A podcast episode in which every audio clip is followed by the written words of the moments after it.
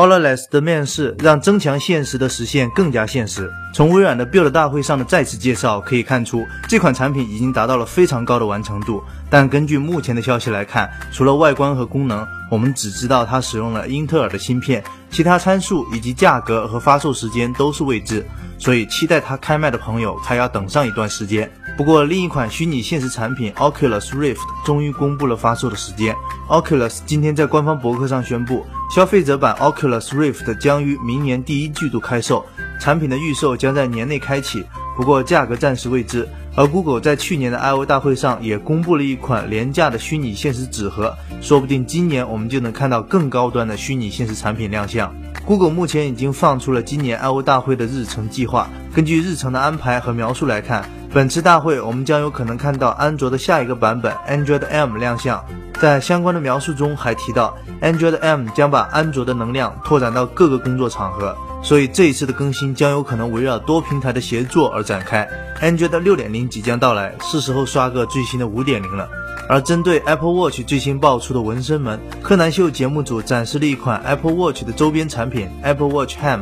没错，它是一只带着 Apple Watch 的单手模型，你可以像拿自拍杆一样握住它，用它来照顾小孩、打字、看时间、戴戒指，甚至撸纸巾。当然，这只是一个对纹身门的吐槽，大家不要当真。要是你觉得 Apple Watch 的外形不符合你的审美，不会考虑购买，那么它的下一代产品也许会延续这个不符合。因为苹果已经顺利获得了 Apple Watch 的外观设计专利，这一消息让小编懂得，丑的东西同样可以申请专利。最后来看看新品的消息，索尼大法顶着被倒闭的危险，又推出了一款手机新品。这款产品就是之前曝光多次的 Xperia C4。配置方面，5.5英寸 1080P 屏幕以及联发科 MT6752 处理器，将它的定位锁定在了终端市场。如果你相信索尼的优化能力，那么该机前置的五百万像素也算是一大卖点。另一款新机是努比亚预告已久的新旗舰 Z9，该机并没有使用无边框 ID 的设计，而是真的没有边框。